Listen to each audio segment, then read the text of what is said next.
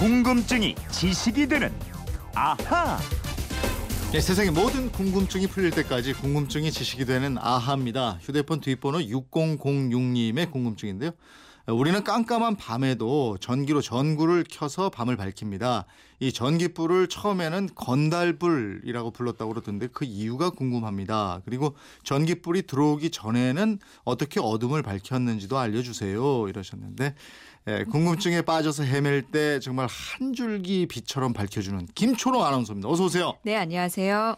전기가 없었다. 네. 야, 이게 정말 불편한 게 한두 가지가 아니었을 텐데 뭐가 제일 불편했을까요?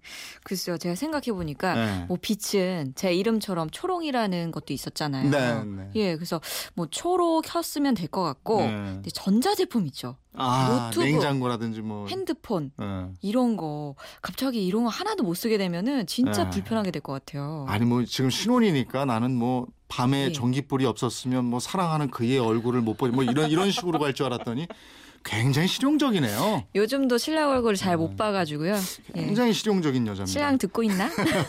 네. 예. 전기불이 이 땅에 네. 들어온 게 100년이 넘었죠. 아, 그럼요. 1887년에 고종 임금이 살던 경복궁에 처음으로 등불이 켜졌습니다. 네. 그 이전 1883년 민영익이 미국을 다녀와서 신기한 문물들에 대해 왕에게 보고를 합니다. 고종이 가장 관심을 가진 게 바로 신기한 등불이었고요. 미국에는 정말 나처럼 밤을 밝히면서도 별로 뜨겁지도 않은 등불이 있다고 보고를 했어요. 아, 그러니 얼마나 궁금했겠습니까? 예. 그러니까 토머스 에디슨이 발명한 백열 전구를 보고 와서 얘기를 했겠군요. 그렇죠. 에디슨이 백열 전구를 발명한 게 1879년이거든요. 네. 얼마 안 지났을 때예요. 보고를 받은 고종이 이 등불을 들여오라고 명을 내립니다. 아, 그래서 서울에 있던 미국 공사 푸트를 통해서 에디슨 전등 회사에 직접 주문을 해요. 네. 전등을 밝힐 수 있는 시설과 전구를 사겠다. 예.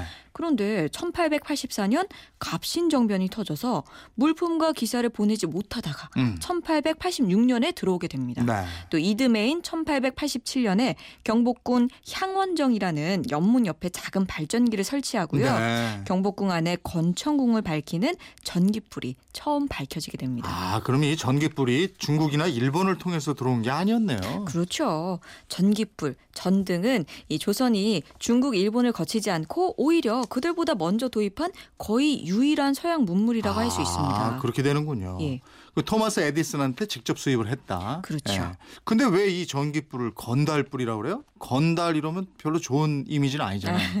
예, 발전기가 향원정 연못에 물을 끌어들이고 석탄을 원료로 해서 돌아갔는데요. 이 발전기 소리가 너무 컸대요. 예. 정말 막 뭐 천둥이 치는 것 같고 초기니까 성능도 지금처럼 좋지는 않았겠죠. 네. 또 툭하면 고장이 나서 뭐 불이 들어왔다 나갔다 했답니다. 음. 그 모습이 꼭 아유 지멋대로 하는 건달을 닮았네. 그래서 건달불이라 그랬고요. 예. 발전기가 작동하면 연못물 온도가 올라가면서 물고기가 떼죽음을 당했대요. 아, 그랬어요. 그러니까 물고기를 찐다는 뜻의 증어라고 불리기도 했고요. 아. 그 밖에도 연못물을 먹고 밤을 밝힌다는 물불, 묘화, 괴화 이렇게 불리기도 했습니다. 아, 그렇게 해서 전기하고 전등이 들어오고 이게 퍼지게 됐는데 그럼 그 이전에는 어떻게 밤을 밝혔을까요? 그 이전에 전기불이 들어오기 직전에는 일부에서 석유로 등불을 켰습니다. 음. 석유는 1880년에 서양 기름이란 이름으로 처음 소개됐는데요.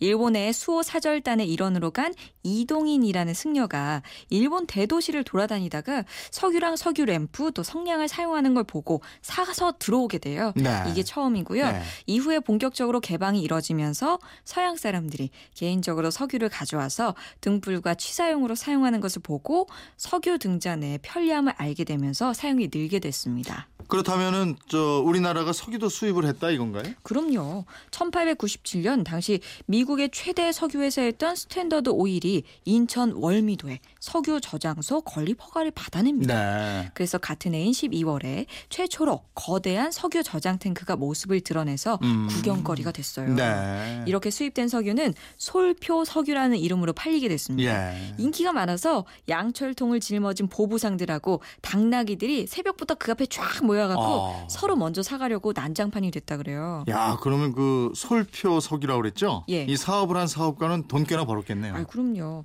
타운센트라는 미국인이 한국 총판 대리점을 맡았거든요. 예. 떼돈 벌어서 아. 서양 재벌로 위세를 떨쳤다고 합니다. 그랬군요.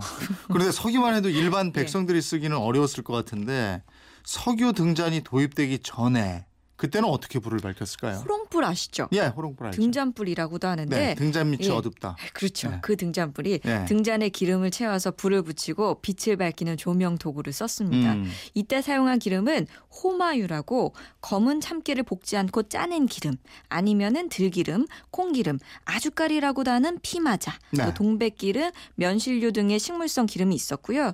또 뭐 상어, 고래, 정어리 등에서 뽑아낸 생선 기름도 있고 음. 돼지 기름, 소고기를 끓여서 위에 뜨는 기름을 굳혀 만든 아. 기름인 굿기름, 또 같은 동물성 기름을 연료로 사용했습니다. 아, 그 호롱불 연료로 사용한 기름은 참 다양했네요. 그렇죠. 등잔에 그런 기름을 붓고 심지를 박아서 불을 붙였다. 예, 예. 예. 심지는 솜이나 삼해실, 또 한지 등등을 꼬아서 만들었고요.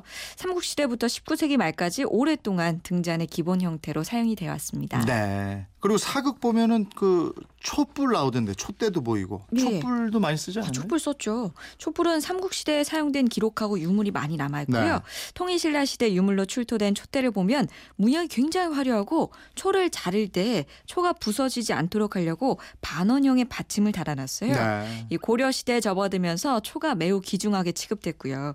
일부 귀족층을 위한 의례용 행사에 쓰이곤 했습니다. 네. 그리고 저 사극 얘기 또 하자면은 그 방에 네. 네모난 조명 기구 있고 이렇던데 그 네네. 안에 등잔불 들어 있는 거겠죠? 아 이거를 좌등이라고 하는데요. 네. 양반 집에서 사용된 실내 조명 기구입니다. 음. 틀은 대부분 나무나 철로 만들었고 한쪽 또는 사방에 여닫이 문이 달려 있어요. 네. 그 안에 촛대나 기름 등잔을 넣어서 사용했습니다. 음. 이걸 방 한쪽에 놓으면 간접 조명 방식으로 방 전체를 은은하게 비춰줬습니다. 네. 근데 뭐 촛불이든 등잔불이든 불 붙여야 될 거 아니에요. 그렇죠. 근데 조선 시대에는 성냥이나 라이터 없었잖아요. 예, 성냥이 보급되기 시작한 게 1885년이거든요. 네.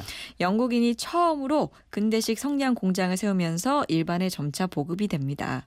그 이전에는 인공적으로 불을 만들었어요. 네, 네. 나무를 막 비벼서 불을 내거나 아니면은 부싯돌, 이 부시를 써서 불을 내는 방법이 일반적이었습니다. 네. 부싯돌로 불 내면 참 이거 정말 굉장히 번거롭겠어요. 이것도 잘하는 사람이 있었겠죠. 그렇지 맞아 맞아. 아, 참 안 되더라고. 예. 일반 가정에서는 주로 뭐 불씨가 꺼지지 않게 보관을 했다가 사용하는 게 보통이었다고 합니다. 아, 이게 더 번거롭진 않겠네. 네네. 근데 이거 꺼트리면 큰일이지 그러니까. 그죠? 꺼뜨리면 막 혼나고 그랬을 것 음, 같아요. 음, 음. 오늘은 건달불부터 부싯돌까지 전기불, 조명의 역사를 역순으로 한번 거슬러 올라가면서 알아봤습니다. 6006님 궁금증 풀리셨습니까? 선물 보내드리겠고요. 이분처럼 궁금증, 호기심 생길 땐 어떻게 합니까? 네, 그건 이렇습니다. 인터넷 게시판이나 MBC 미니 휴대폰 문자 샵 8001번으로 보내주시면 됩니다. 짧은 문자 50원, 긴 문자 100원의 이용료 있습니다. 저희와 함께해 주십시오. 궁금증이 지식이 되는 아하 김초롱 아나운서였습니다 고맙습니다. 고맙습니다.